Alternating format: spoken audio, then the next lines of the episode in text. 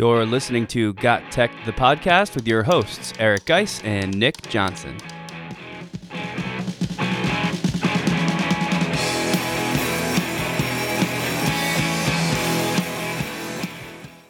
Welcome back to Got Tech, the podcast. This is episode 35 called 50 Chrome Extensions for the Student Centered Classroom. In this episode, Geis and I share our top 50 list of Chrome extensions that will help make your classroom more student centered. We'll feature extensions on productivity, curation, creativity, feedback, personalization, and presentation. This is a giant list with limitless applications. Check it out.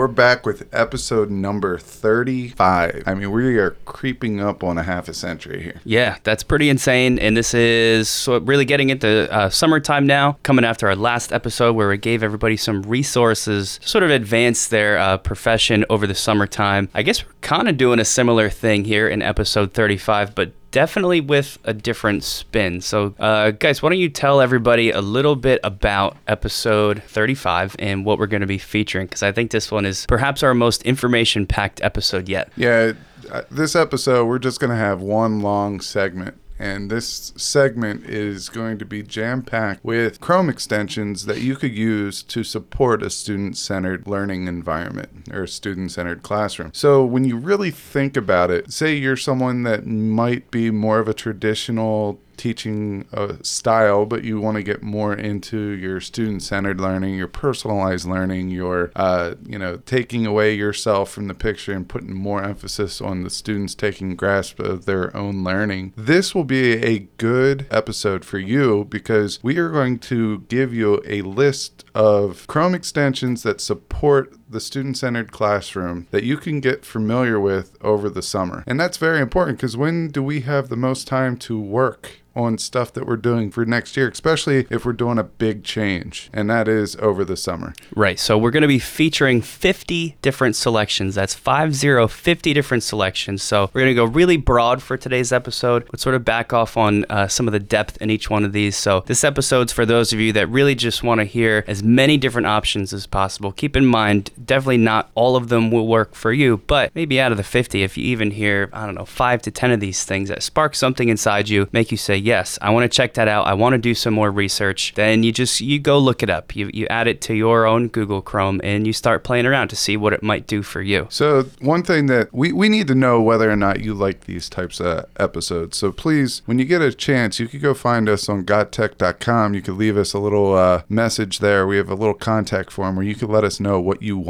and we'll make sure that we uh, fulfill that need. But also, we're curious to see if this is the type of episode that you want. So any way that you can, leave us some feedback on Twitter at We Got Tech, and we'd love to hear from you. So the last thing before we start going through these 50 selections is we've categor- categorized them in the ways that we thought would kind of be most helpful. Um, and I'm just going to let everybody know what those categories are ahead of time before we get into it. And we're kind of probably going to go through them in this order too. So first, uh, creativity. Second, curation. Curation, we just sort of mean uh, the best ways to like collect resources and possibly then share them out. Uh, feedback, so providing feedback to students or just feedback in general. Personalization, presentation, and maybe I, I it's definitely my favorite. It might be your favorite too, because I think it has the most uh, interesting things. That is productivity. So just ways to make a teacher's life easier. Yeah, student-centered learning, uh, productivity is definitely key. It's going to keep you on track to get things out to them easier, quicker, and it also will help the students as well. So a lot of ours are going to fall within that broad category. But let's get right into the creativity category. And the first one I'll talk about is Canva. And this one is monumental in education because not only does it allow you to take templates that are already pre made and get information out to them quick and it looks professional, but it also takes that person like me who has zero artistic capabilities, talents, whatever you want to call it, and I can make an infographic that looks so professional that people don't think that I actually made it. And for Canva, I can't stress enough uh, the time saving aspect. It's all pre done, it's all templates. 30 seconds, you type type in your own text, and it looks like you hired a professional graphic designer to create something that you can share on your uh, social media or any other place. The second selection is called Colorzilla. I've talked about this one before. Uh, I love this because I'm obsessed with matching colors, almost in sort of like a branding sort of a way. All my videos that I post for my students, I make sure that the colors match. These things are out there online with my name attached to them, and I want them to look good and look as professional as possible. And a big part of part of that for me is making sure, like I said, that the colors are matching, or I can select very specific colors, maybe steal a color from an image I'm using. And uh, Colorzilla lets you do that with a super advanced eyedropper, just like you would have in any sort of uh, you know word processing or m- most sort of creation apps or uh, creation tech these days. But it lets you do that from any website in your Chrome browser at any time. There's also a color picker, a gradient generator, and all sorts of other goodies when it comes to selecting and using colors. I love Colorzilla, and it's a strong choice, uh, strong selection for me. Now, a lot of these we could put in multiple categories, but just note that we already thought about that. So the next one we could easily put in the personalization category, and it is called Pablo. We elected to go with the creativity because Pablo allows you to uh, take a quote or a picture that you like and add the opposite to it. So if I had a quote that I really like, the will to win means nothing, the will to prepare means everything. And I want that quote to have a nice picture behind it. Well, maybe I go find you know a sports competition where where people uh, competed and they won, and that picture really makes that quote stand out. Uh, Pablo will allow you to do it, and a lot of times this goes with the creativity. I'm creative in ideas. I'm not creative in the artistic sense of it. So if if I walk into a classroom and I see teachers that have these quote message boards and stuff like that, well, this program right here allows me to be on the same playing field as them because they bring me the creativity, I bring the quote. And I, I think that's pretty awesome. Pablo's super cool. And the next one kind of goes along for me with uh, my previous choice, which was Colorzilla. This one is called What Font. And What Font does exactly what it sounds like anytime you see a font that you like, uh, you what font allows you to immediately look up and know the font name, the family of that font, color, style, size, position, any other information you need to know about that font. So then you can bring it to uh, your own creations, your own videos, your own presentations, whatever else you're creating. It sort of just makes that super quick and easy, like with most of our selections from the creativity category. So I think that actually wraps it up for creativity, which means we can move on to to our next category, which is curation. Geis, do you want to kick it off there? Yeah, and I'm going to kind of cheat here because I'm going to lump two together. And the reason why I'm going to do that is because one makes the other one extremely that much more organized and easy. And the one that is probably top five on the list of 50 is Google Keep. Google Keep allows you to save your URLs, text, images, take notes, whatever you want to do, and add labels to them so you can organize them by label. Now, category tabs for Google Keep allows you to basically turn those uh, notes or whatever you save there uh, into a sticky board, and each label so each category that you have. So I have one for professional development. I have one for books I want to read later on. I have one for awesome blogs. Uh, and every professional development that I go to and sit through, I take anything I like from them and I put that in another label. But what category tabs for Google Keep allows you to do is you can organize all those things that you currently have in there or anything in the future by label just by changing the color to whatever label you or color that you assign to that category or label. And uh, I know teachers use Google Keep also for rubrics. They'll post their rubric in there and it's integratable into all our Google apps. So if someone writes an essay and you have your rubric and you could easily just slide that um, rubric that you put in the in your Google Keep over to the Google Doc and it, it makes a copy of it. You could also make uh, virtual digital stickers by doing that as well. So we no longer put 100% A plus at the top in red pen. Now we put a GIF or a sticker um, at the top of it and you slide it over from Google Keep. So those two are pretty awesome and uh, category tabs for Google Keep definitely enhances Google Keep itself. Yeah, that's a great one for anybody who likes to organize. For me, that really jumps out. Uh, my next choice in curation is something called Evernote Web Clipper. Um, just imagine, I think the best way to understand this is going to a website, and sometimes it's a pain to kind of figure out how to store that information. I guess you could bookmark it so that it's there for later, but sometimes you want stuff want stuff saved locally. Maybe you want to add it to your Google Drive and save things in different uh, picture formats or just text. Well, Evernote Web Clipper makes all that really super easy. It allows you to clip any web page you're on. Um, within that, you can highlight the information that you're interested in most. Maybe there's something you want to focus on later, maybe something in particular you want your students to see. You can highlight that, uh, sort of like in an annotation style, so you can annotate the website. My favorite part is uh, taking screenshots. Um, for me, I'm still going all, all the time to this snipping tool that comes on my computer, but this is like a way faster version of that to get a screenshot of whatever website you're on. And the best part is having immediate access to that information afterwards, kind of whenever and wherever you need it without kind of scrolling through your files uh, in, in more of a long form sort of way. So Evernote Web Clippers, really quick and awesome way to save content from websites in a nice, clean, and organized way. What is the difference between the snipping tool and Evernote Web Clipper?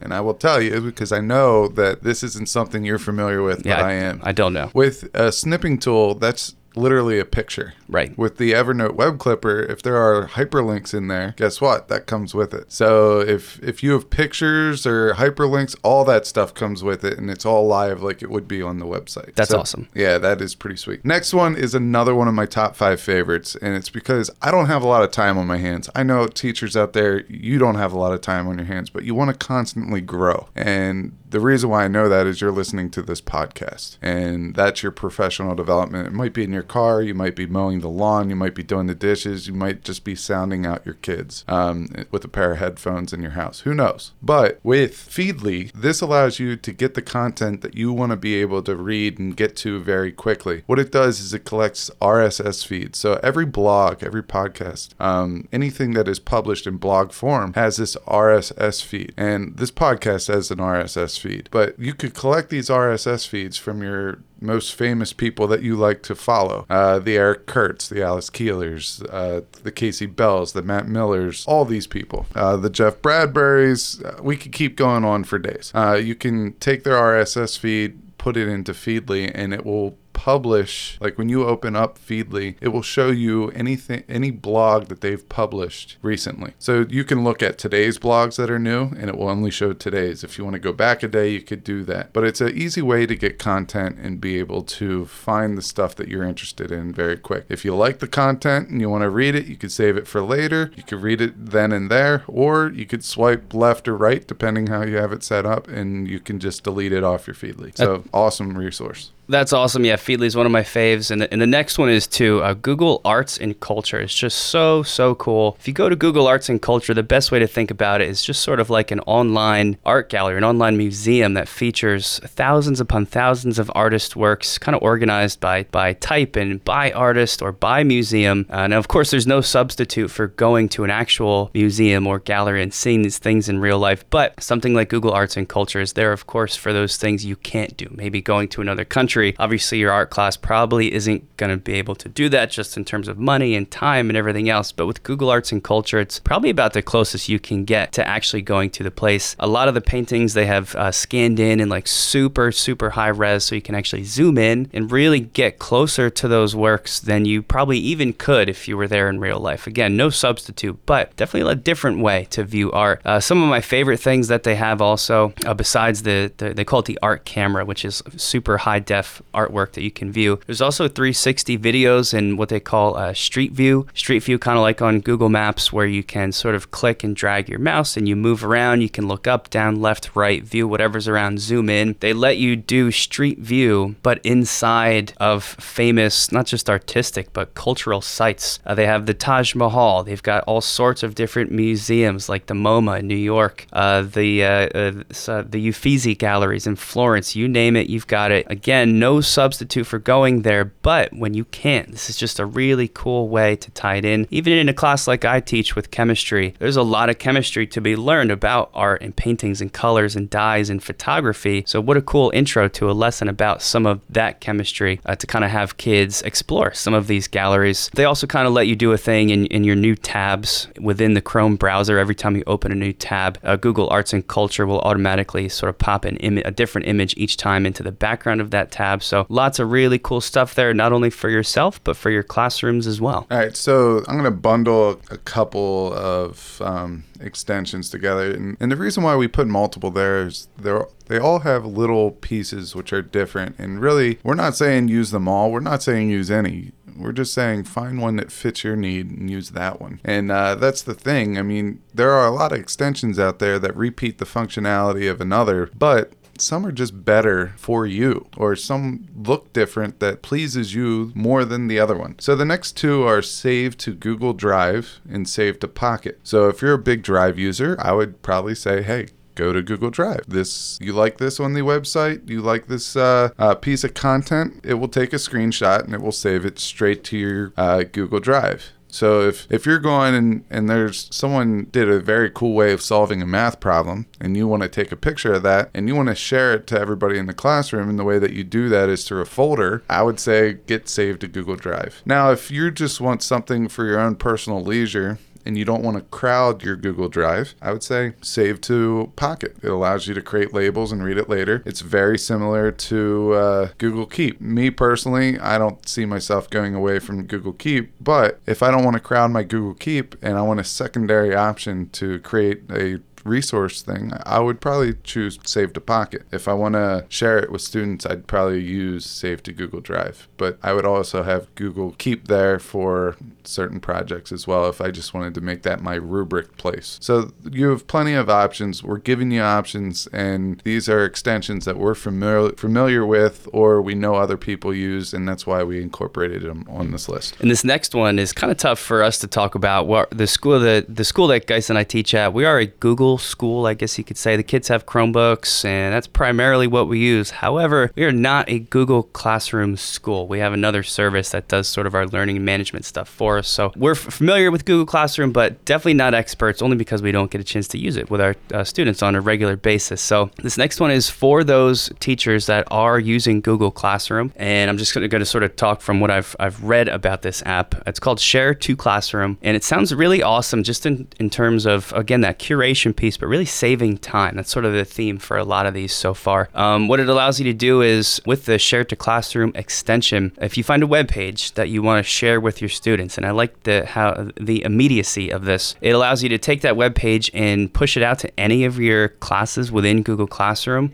so that they open up instantly on your students' computers. I, I could see this being really cool if students are working in small groups, uh, maybe on a project, and you want them to see something as part of the next stage of that project, or if you notice everybody's struggling with a certain aspect, you quick find a resource, push it out. That opens up a discussion with the whole group. Tons of different ways that I could see this being used in a classroom. Um, but again, I like sort of that instant, like, okay, guys, check this out. Pop, it's there. They can see it. So, Google Classroom teachers, definitely check out Share to classroom. The next one I'm not going to spend much time on. It is equally effective and also provides you another option like the last couple I've talked about. Uh, you could save a page uh, from anywhere and you could save it. It's called Wakelet. That's the extension. Wakelet is gaining more and more popularity, I feel. Uh, it's more talked about, but it's another curation resource. And this is going to close out our curation part of the uh, show. And we're going to head into feedback with probably one of my uh, favorites hate to talk about it because I know you love this one, but I just the before we came in here to record this episode, I was kind of frantically trying to finish up some grading as the school year winds down. And anybody who know any teacher who's graded stuff electronically, uh, the value of canned comments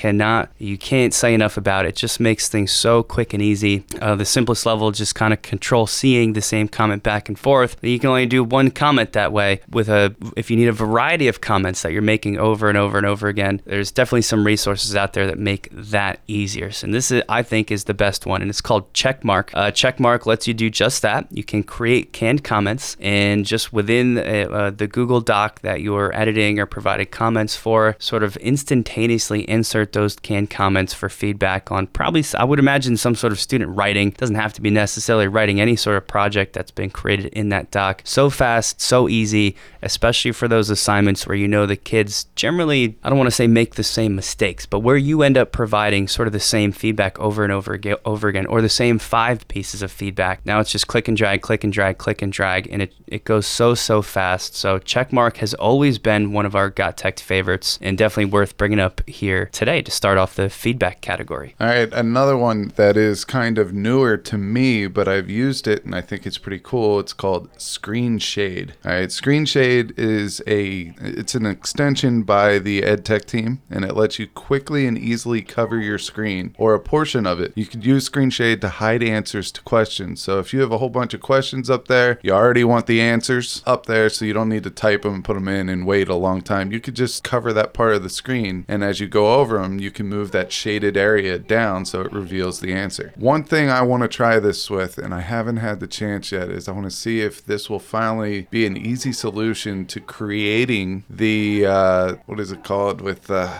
uh, game show. Help me out here. A specific game show you're Yeah, you get you get X's if you get it wrong. Come on, come on. I'm having a case of the Thursdays. oh yeah, the um, Family Feud. Family Feud. That's the one. Got it. So, as you can see, we don't have what we're going to say written on paper. Otherwise, I would have had that one down. But the Family Feud, uh, I want to see if I want to start off a professional development playing the Family Feud, but I want it in a way that it makes sense. So, I'm wondering if this will take care of that. So, uh, I'm really hoping Screen Shade uh, will, will allow me to do this. That's a that's an awesome idea. And the uh, the next one, honestly, truly one of my favorite favorite Chrome extensions. I use it all the time in my own classroom, and it's called Ed Puzzle. Um, what Ed Puzzle allows you to do is not so much give feedback, but it preps you for what feedback to give. Any teachers that are interested in blended learning, flipped classroom especially, imagine finding or creating a video. That video is on YouTube. Uh, with Ed Puzzle, you can take that video, crop it down, which is just one very small aspect of what makes it so great, but crop it down. And the really cool part is um, explaining over top of that video things in your own voice. So it's sort of like enhancing the video with your own additions that you can record. And for me, the best part is embedding quiz questions throughout the video. So when you watch a video through Ed Puzzle, it's the same video that's on YouTube, but there's stopping points where the video will automatically stop and you set those yourself. And then at that stopping point, it asks the students who are viewing it different questions. So it's a way for them to kind of self assess and keep track of, you know, did I actually write this thing down? It must be important. We just, the, you know, it just prompted me to, I was just asked about that point. It also, as the teacher, kind of lets you know because you get all this feedback before the students come to class. It lets you know what they maybe didn't understand in the video. And that, to me, really is the best part of any blended style lesson, any flipped classroom lesson, is sort of tailoring the class period to exactly what the students need. And edpuzzle just makes that so seamless and easy. And the kids really enjoy it too, especially if they know that watching videos is a part of your class because it's kind of helps them, honestly. If they get to a, a stopping point that asks a question, you're sort of letting them know, like, hey, this is important. This is something that you should focus on. So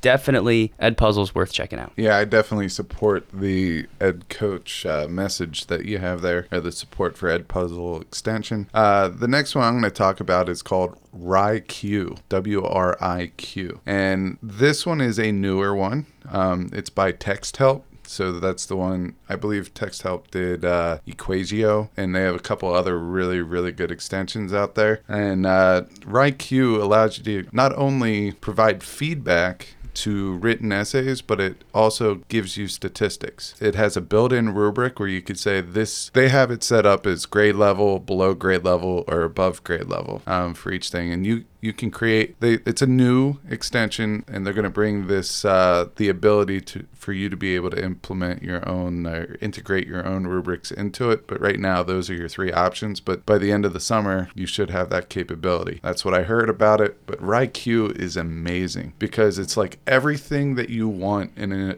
a feedback extension all in one area. It has the ability to easily turn on the grammar checker so you could see how well your students did grammar, spelling, stuff like that. Provides those statistics, and that's the key word statistics. If you're able to see statistics, you're able to see what part of the writing is lacking. All right, so that's awesome. Uh, the second thing it allows you to do is to kind of highlight areas of strength and weaknesses and all that good stuff. But all this gets pulled in and it shows you data on it. And it shows you if they're above level here, below level here, on par, that type of thing. The one thing that I wish that that they consider, and Text Help is always awesome at taking feedback. I, I read some of the forums and message boards with Text Help, and I hear great things about them. But if you could also have the option of doing voice comments with this extension, that would eliminate the need for five to seven extensions that I use while grading, depending on what the uh, you know what the assignment is. I have one that I will use verbal feedback on if it's a smaller assignment. I have one that I would highlight if it's another assignment. But all these different options. So WriQ is one that's coming out of the woodwork, and it is going to be awesome. And uh, to me sounds like it has the potential to be a game changer, like you said, for replacing so many different apps. The last one to close out the feedback category is a simple but awesome one. It's called Talk and Comment, and it really just allows you to leave voice comments within the comments of a Google Doc or a Google Slide. So most people familiar with leaving comments on Google Docs, but now imagine you leave that comment by highlighting a piece of text, but instead of just typing in the comment, you actually get to record your voice. And and I like that because sort of lets you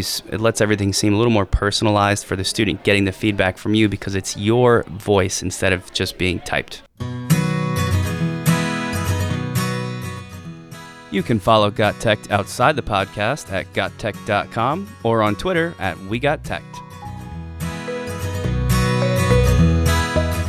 All right, it's time to get into one of my favorite categories, and this is personalization. And students really like it when you go the extra, you know, mile here even though it's not that hard to do this, when you take the time to relate to them a little bit outside of the sense of the content. So, for example, Bitmoji, uh, a lot of people have heard of Bitmoji, but it's very effective. You see people incorporating these in their emails. Uh, it's something that you could use across many different communication methods such as your email, any of the Google apps. They even have a, an app you can download on your phone so you can text your Bitmoji around. Uh, that's awesome. Bitmojis are big. It, it personalizes the learning. It gives them little messages like you did it. Pretty much any scenario that you could think of it will have your personalized Bitmoji, so it kind of looks like you, even though mine, I'm not 100% sure it does, but it's close enough that they get the point. But Bitmoji is a great one. Yeah, Bitmoji is probably my favorite of the emoji choices we have here. There's a couple others, I'll just sort of lump them together. Our next two selections,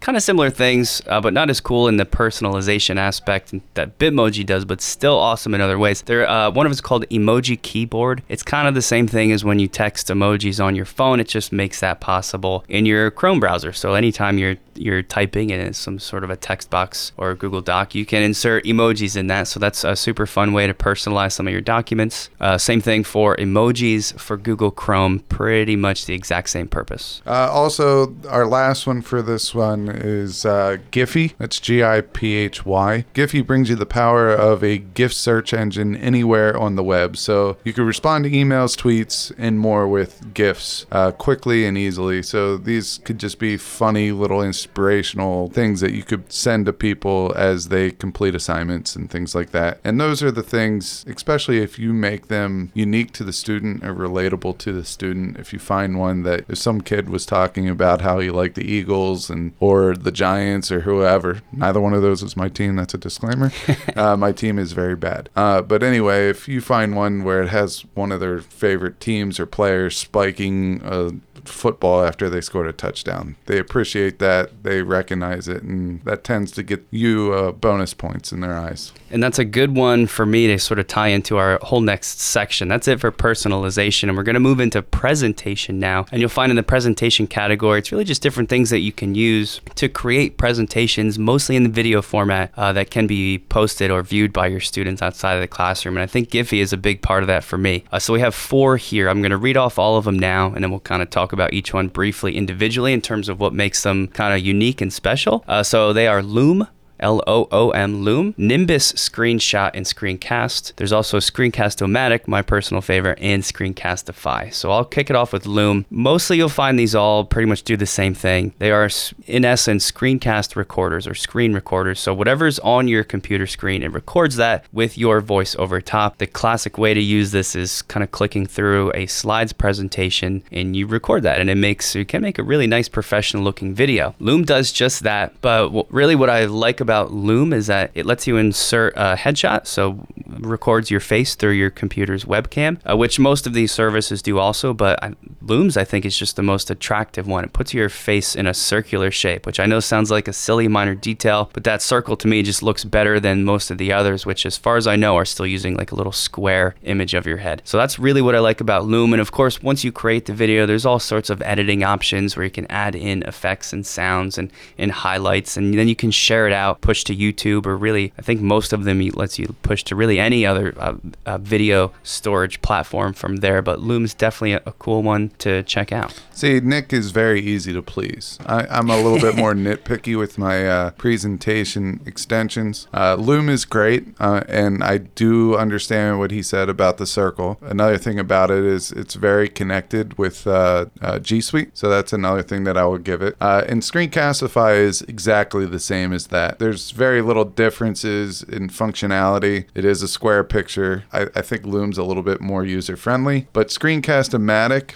it will connect. You you are able to save it places and things like that. But as far as editing, Screencast-O-Matic, in my opinion, is far above all the others. And then probably fourth on this list is Nimbus Screenshot and Screencast. The reason why I we create or we brought this one into this uh, category is one thing I like about it is when I go to take a screenshot, it's whatever's on your screen. But what if what you want is larger than the screen? Well, with some of the advanced tools, and I I, I know I have a subscription to this one because I needed it for a project, but I can't remember if this is part of the freemium or if this is the enhanced, but it allows you to scroll. So if the page is larger than your screen, it allows you to scroll down and make a big cut. Well, so, that's awesome. So that is the reason why this one is uh, included in this one. I would use the other three for the screencast purposes, but for the screenshot, I would definitely use Nimbus screenshot and uh, screencast. That's really cool. I didn't know Nimbus did that. I'm gonna have to check that out. And that wraps up our presentation features. We'll get into the last category, which is the behemoth, the Tyrannosaurus Rex of our category selections today, and that is productivity. You'll find a lot of these aren't necessarily designed for teachers. A bunch of them are, but some of them aren't. But we think that's okay because anytime you can make your day more productive, that allows a teacher to enhance really any other aspect of the job, which is what we're looking to do here. So, our productivity category, I'm going to kick it off and steal one of my favorites. I hope you don't mind. It's called Bitly. If you don't know what Bitly is, almost for sure you've seen what Bitly produces or what it creates, and that is a special type of an abbreviated link. I remember being in school when sort of the internet first started to get used in school.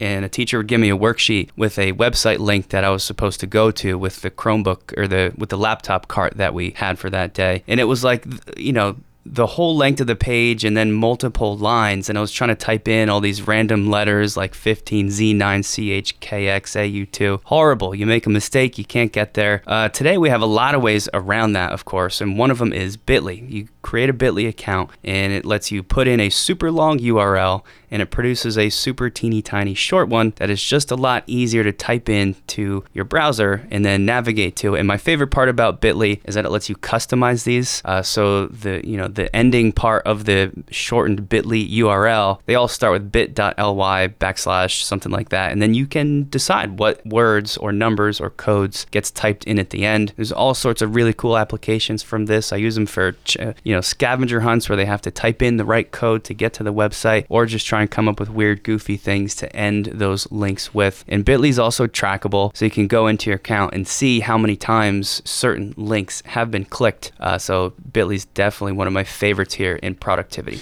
And I have to add on to this um, a little bit, and, and Nick and I found this out the hard way, but it is case sensitive. Uh, so anything that you type, so if we were doing a presentation introducing our podcast, Got Tech, and we did bit.ly slash Got Tech, if we make it a mixture of lowercase and capital letters, they have to type in the lowercase and capital letters. Uh, it, it is specific like that. So one one piece of advice is to make it all either capital or all lowercase there. Uh, if you start bringing in numbers like zero, that's going to even confuse the matters more. So you want to avoid that. Uh, but I do love the trackability of Bitly because that allows you to know how many people have clicked on it or how many times something has been clicked on. So let's get back into it in the correct order because Nick button hooked me here. I don't even know why we assign things. Yeah, it doesn't matter. But thinking of assigning things, when Nick first started teaching, he would have this to do list like it looked like the scroll from the Munchkins in The Wizard of Oz. I mean, this thing went down to his feet and rolled down three steps and it was still there. And by the end of the day, somehow he would have all this done. Now, I was like, what do you put on that thing? You know, pretty much everything. I was like, so if you breathe in, breathe out, you just crossed off two of those. Yeah, kind of like that. Put them on the list. I was like, why? It makes me feel more accomplished. Well, AnyDo new tab, this extension allows you to create a to do list. And as you're done with them, you can take them off the list. So instead of Nick wasting 14 tablets on his to do list every day, now he can just use this and just take up digital space. Yeah, that's definitely out for the, for all the other list makers out there. Check out AnyDo new tab. Uh, the next one is DocHub. I'll talk about this really quick because it's pretty simple. Anytime you hand out permission slips or documents that you need signed, this could be syllabus at the start of the year. I run a ski club at the school, so there's all kinds of permission slips and monies that have to get turned in. Get rid of the paper. DocHub allows you to turn those into PDFs, and those PDFs can get sent through Gmail, and you can electronically sign and then collect and organize all of those permission slips. And I, I'm sure there's a ton of different ways you could apply this in the classroom too, but DocHub is just a really nice way to simplify and cut back on the uh, paper usage. The next one is EquatIO for math and a lot of science teachers. This is a go to, it's a must own. So, uh, with EquatIO,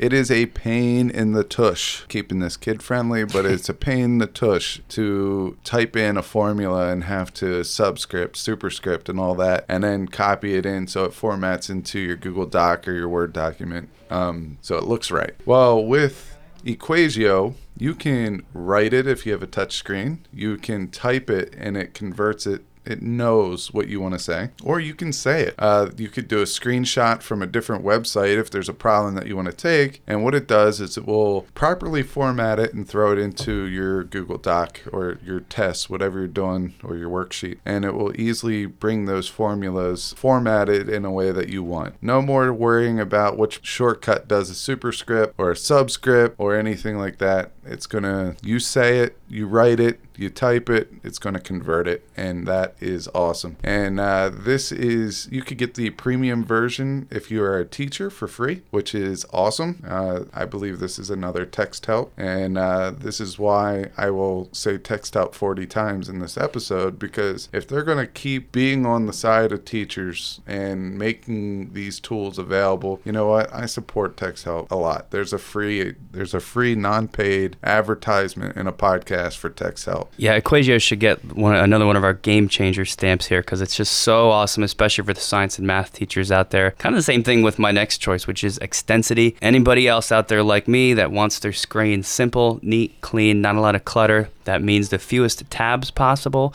That can also mean uh, the fewest number of extensions possible. You know, when you add an extension to your Chrome browser, it pops up a, l- a little icon in the top right hand corner. I don't like that. There's too many of them. To me, it just looks messy. And I know that doesn't bother everybody, but another downside is if you do have a bunch of extensions running, it can slow things down. So with Extensity, it kind of lets you turn off and on the extensions that you use most often. I know there's times of the year where I'm grading a lot more, so maybe I leave on my grading and feedback extensions times of the year where I'm doing other things more so I turn on other extensions it's just a really nice way to speed life up and kind of cl- speed up your Chrome browser function as well And I will say something with Extensity uh, and another extension that I use, Talk and Comment. If I have all 167 of my extensions up and uh, turned on, and I try to do Talk and Comment, it will slow down my voice so I sound even more like Eeyore. It's all right.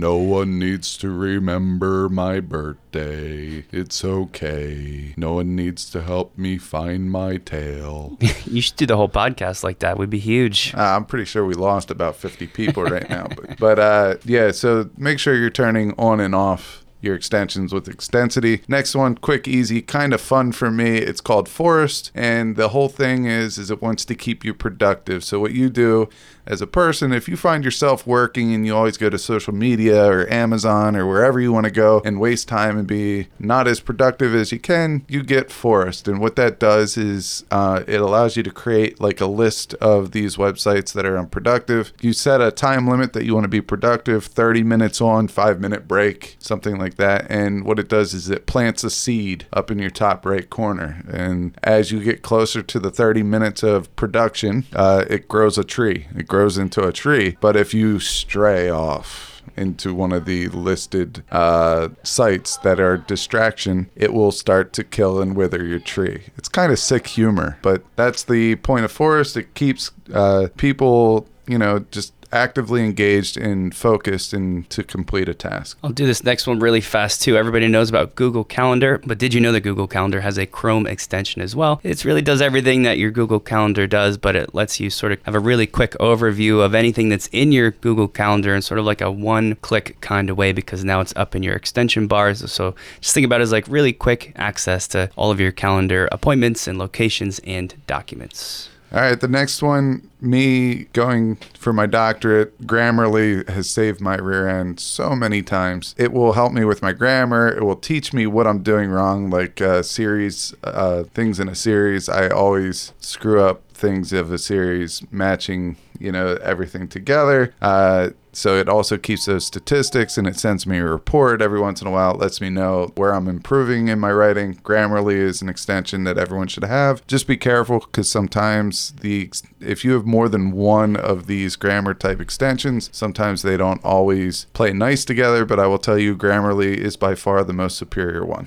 Yeah, I use it too. It really helped me out with uh, my problem is writing in passive voice. I do it all the time, and it helps you kind of fix stuff like that over time. Really awesome. Uh, the next one's another uh, quick, easy one to start using. It's called Hover Zoom, and if you have Hover Zoom as an extension in your Chrome browser, uh, when you kind of mouse over top of a thumbnail image that might be otherwise too small to see, it sort of automatically enlarges that image and lets you get a good look at it, so you can decide what you want to do with it, save it, share it, or otherwise. So hover zoom's pretty cool. Uh, another one that does pretty much the same thing, but I really like it when we go to Google Imagus because it will do the same thing. Is Images, and uh, that's I M A G U S, and it allows you to un- enlarge the thumbnails and bring out these images. So if you set it to the smallest setting, uh, you have 50 pictures showing up there, and you want to see which one actually has the correct labels on there, and you kind of want to preview it. That's when you would use it. So that is Imagus. And next we have LastPass, L A S T P A S S. I didn't get into this at the start of the school year, but I wish I had because it sounds phenomenal. Everybody knows all the different subscription services we have these days. We've all got a list of probably 20 to 100 different passwords. I still have mine on a piece of paper somewhere, which is insane because I'm constantly crossing things off and updating it.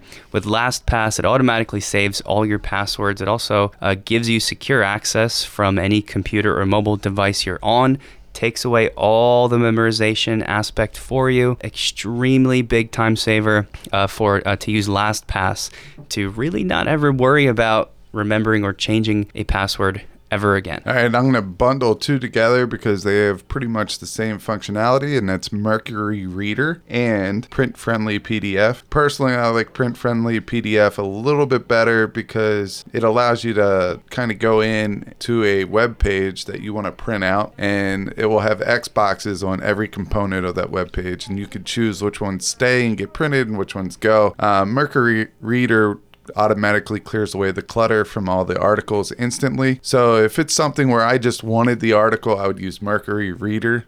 If I just want the words, but say I want to keep a couple pictures or something in there, then I would use print friendly PDF. That's awesome. Uh, the next one, it kind of goes along with Forest. So imagine using uh, the Forest extension along with this one. It's called Noisli. Uh, Noisli is again for maybe people that have a hard time focusing while you're trying to work on something. When Noisli is activated, really it just kind of creates a nice environment by blocking out annoying noises and creating the uh, the right environment for you to work and relax. Like I said, if you sort of have this turned on alongside with trying to keep your forest alive from the forest extension, maybe you'll reach new heights of productivity. Uh, the next one is called One Click Shortener, and it's a lot like Bit.ly. It's a lot like Bitly. Uh, the one difference is uh, in social media, when you go to Twitter and you want to post a picture or something like that, and it has a super long URL, but say you don't want to customize it or track it like you would in Bitly, you could use one click shortener and it will automatically shorten the link and you could just copy and paste right in. It kind of takes the uh, one step out of Bitly or two steps. If you're doing it to customize it, that would be an additional step. But just bare bones, getting a regular Bitly link, uh, you would have to click on the Bitly extension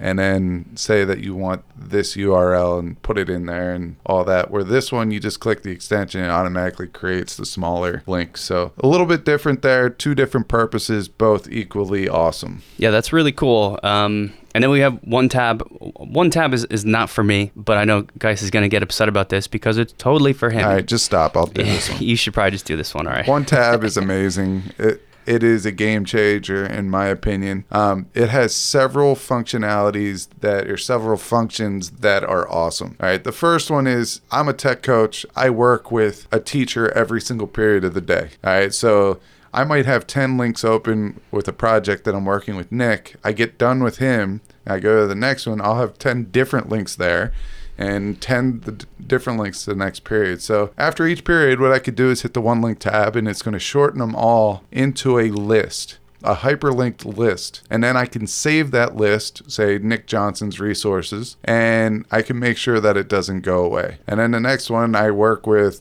um, another teacher, insert Steve. Steve's a teacher that I just made up and we're doing a project, I could create a list there. Say we were just working on my computer. Well, uh, one tab allows me to send that list using the URL that is on that combined list to Steve or to Nick so they also have the resources. It also allows me to lock them so they can't be deleted. Now, the next day Nick comes back and we want to work on a project, but we only need two of those links. Well, guess what? I could click on those two links and those are the only two tabs that are going to pop up. But that whole list is still going to be there. So there's several uses. You could use this for sharing resources with your students as well. Yep. One tab is really cool for all those people that are into lots of tabs or sharing lots of tabs. Definitely some uses there. This one I think is so awesome and doesn't get as much attention as I think it should. It's Our Stickies. Um, if you can imagine, uh, sort of, I know a lot of just regular computers like the desktop, uh, the, the computer itself has this feature we can sort of add like a little sticky note, a digital sticky note to the screen as like a to do list or whatever else. Our Stickies lets you do that, but it lets you do it in your Chrome browser on websites. Uh, and the way it works is you place the sticky note, type in whatever you want. It can also, this, the sticky can also be a screenshot or an image, which you can drag, resize, make bigger, smaller. The coolest part is if you're on a website doing something and you have to stop and move on to something else and you want to come back to it later, if you put a sticky note on that website and you can X out of the whole window. When you come back to it later, that same sticky note will still be there on that site in the same position. Really, really cool way to kind of keep track and remember what you're doing uh, within your browser. So check it out. All right, so I'm going to knock out three because they all kind of run with one another, and that is tab glue, tab scissors, and tab resize. So a lot of times, like I know a lot of tech coaches have two monitors.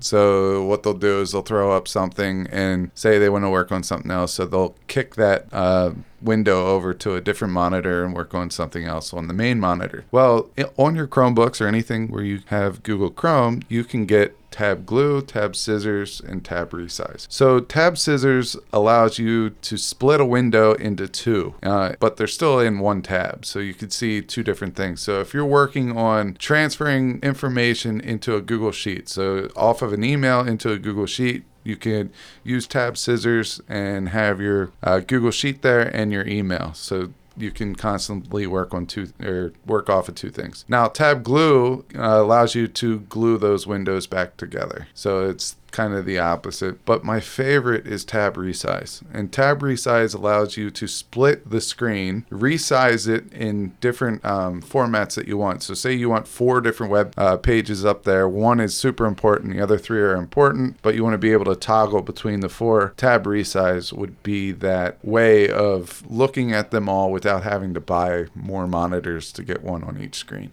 That's an amazing one. And I'm going to do not our final selection, but our final selection for those of you that may have trouble focusing. And that this one is called Strict Workflow. So we've got Forest, we've got Noisli, and now we have Strict Workflow. What this does when it's enabled is it kind of enforces uh, certain times of distraction free work followed by breaks. And I think they use like a 25 minute to five minute ratio where it kind of times out for you 25 minutes of distraction free work and then it lets you know when that is over, followed by a five minute break. And you can repeat that cycle as many times as you need to sort of force yourself to not stray from whatever work you're trying to get done. This might that might be a great tool for to use in your classroom too because uh, a lot of times you need your students to get up and move around, especially if you're in block scheduling. So maybe have one of these things there. It's a good compromise. Uh, the next one probably has the best name out of the whole list, and that is Sir Links a lot. Uh, when we go to our Google Apps um, within G Suite for Education, if you want to push out a link to your students and they have to make a copy, there's a shortcut to do that in the URL. If you want to make it easy, you just use Sir Links a lot. So you want to push out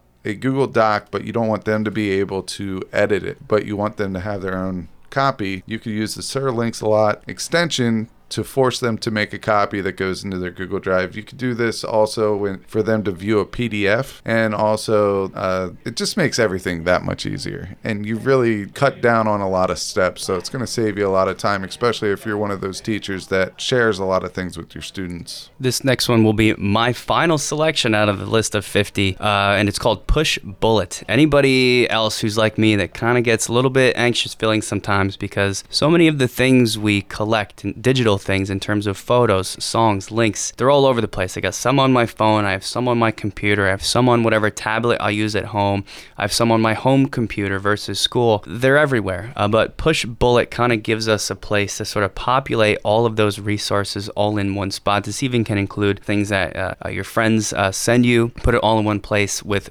Pushbullet to kind of streamline where you go to find really any, anything that you've saved for yourself for later. And number 50, and this should be a drum roll because I feel like uh, we we did the marathon today. But we can't leave a QR extension out of out of the picture here. So the QR code extension is our selection for a QR code generator and reader in one. Now note that a lot of the smartphones now in their camera function has the ability to read QR codes. And I, I think that's awesome because we all have our phones there, but to generate one is a little different. Use the QR code extension to create a QR code that will point people to a website or a resource, anything with a URL. And it kind of takes student learning to the next level. I know that you do an amazing race based on all QR codes. This would be something that you would use for that type of a project. Say that you want students to get information uh, in the hallway, you have a poster saying that there's a dance next Friday, but you need them to know that it's formal, it's $15, it's at this address, it's blah, blah, blah, blah, blah. Slap a QR code. If they're interested in signing up,